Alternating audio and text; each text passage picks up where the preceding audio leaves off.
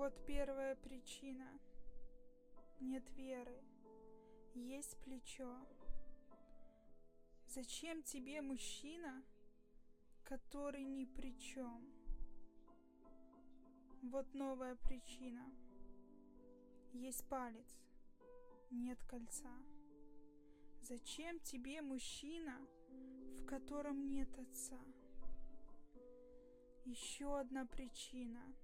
Он ранит словно нож. Зачем тебе мужчина, с которым ты ревешь? И главная причина — сама себе спина. Зачем тебе мужчина, с которым ты сильна?